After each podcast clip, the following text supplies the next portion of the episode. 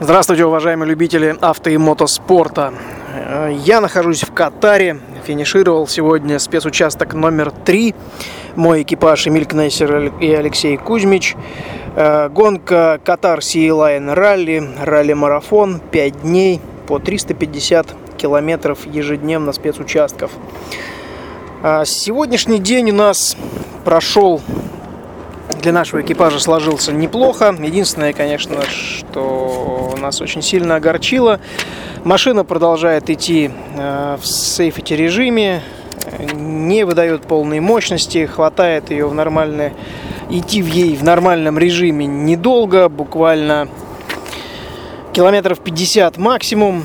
Э, Каждый день механики проверяют ее на компьютере, каждый день ее ковыряют, но никак не могут разобраться, в чем же причина, что же за проблема с электрикой, которая не позволяет нам идти в полную силу, в полную мощь. Со старта сегодня у нас были дюны на протяжении почти 50 километров. Э, Стартовали мы вдоль трассы и потом петля поворачивала налево, как бы параллельно возвращались по дюнам, параллельно стартовой линии. И буквально на шестом километре, да, на пятом даже километре 5700, если совсем уж точно, э, упал экипаж Домбровского. Перевернулся очень сильно через морду, что называется, как говорят спортсмены, вернее, сделал уши через морду.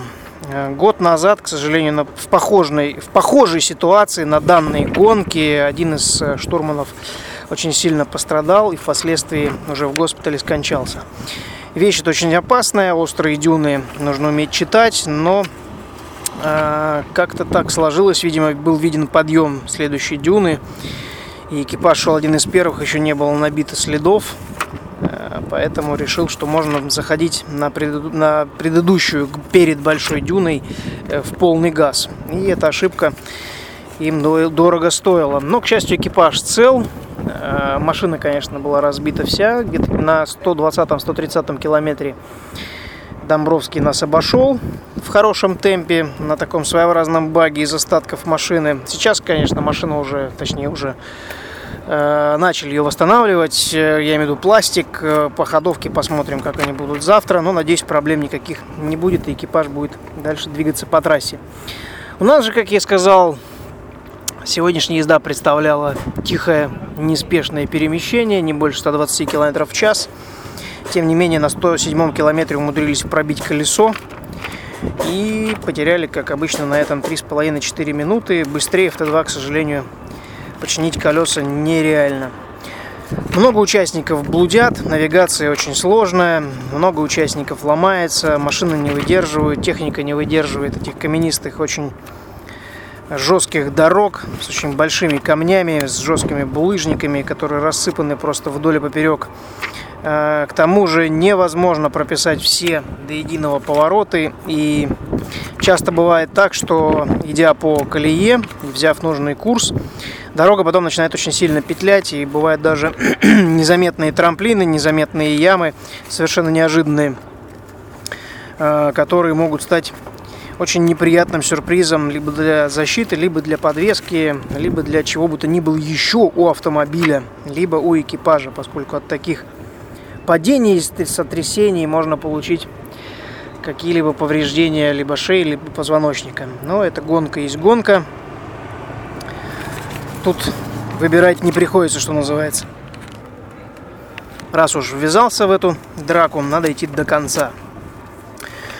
А, Обидно то, что на где-то на 120 километров э, из этих постоянных проблем с э, сейфити модом электроники, с режимом безопасности, сейфити режимом, э, Эмиль очень много стал думать о чем-то внутри себя, практически перестал слышать, слушать. Очень тяжело приходилось достучаться до него, докричаться иногда даже. Э, не знаю, с чем это связано, какие-то личные, видимо, особенности. Но я считаю, что что случилось, то случилось, нужно идти дальше и получать максимальное удовольствие и выгоду из любой ситуации, в которой ты сейчас находишься в гонке. Так сказать, залипать на каких-то своих внутренних проблемах и не давать выхода им, это может быть чревато сходом, вылетом, либо не услышав какую-то позицию опасную, просто угробить автомобиль. А, Добавило такого своеобразного азарта ко всему еще и то, что у нас э, сломалась переговорка за 50 километров до финиша. К счастью, уже выяснилось, что проблема не в переговорке, а в кабеле переходника, который я уже заменил. Но, тем не менее, заключительные 50 километров перед финишем пришлось э, орать в полный голос и показывать еще, дублировать жестами повороты.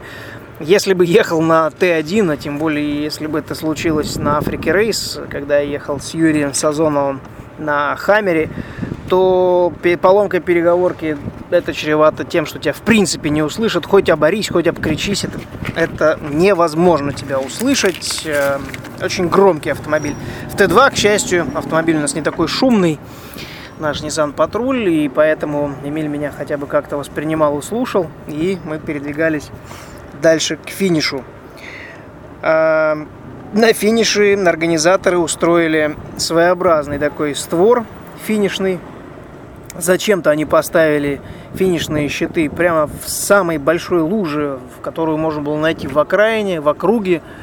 А, всю трассу мы прошли практически чистенькие, немножечко были грязные от солончака но тем не менее прямо на финише уделались полностью с ног до головы, и так как ей без включенного кондиционера грязь еще залетела и в салон, а, ну и до кучи, что называется, оказывается, рядом стоит верблюжья ферма с этим местечком, где мы проходили через финиш, и лужица была с фекалиями верблюдов, одним словом, с говном верблюжьим. И вот это вся вонища облепила все дно автомобиля, залетела в салон – мы такие ароматные, после этого ехали 100 километров до бивуака и сразу же по прибытию срочно ушли на мойку.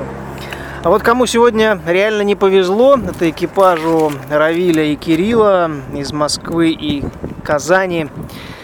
А, ребята едут на автомобиле Полярис, который им предоставил и сопровождение в том числе французская команда предоставила. А, мы шли практически вровень с ними, они нас обогнали пару раз, мы их не могли в некоторых местах догнать, поскольку не хватало мощности и максималка была всего 120. В общем, одним словом, они шли перед нами в поле зрения, и когда была длинная навигационная зона, нужно было идти строго держать, э, придерживаясь курса на точку, и был явный ориентир, белое такое какое-то здание с забором, надо было выйти на угол этого забора. Э, ребята не заметили того, что начали залипать в солончаке и вовремя не ушли левее либо правее в сторону от этого места. И в итоге прилипли, что называется, наглухо на два часа.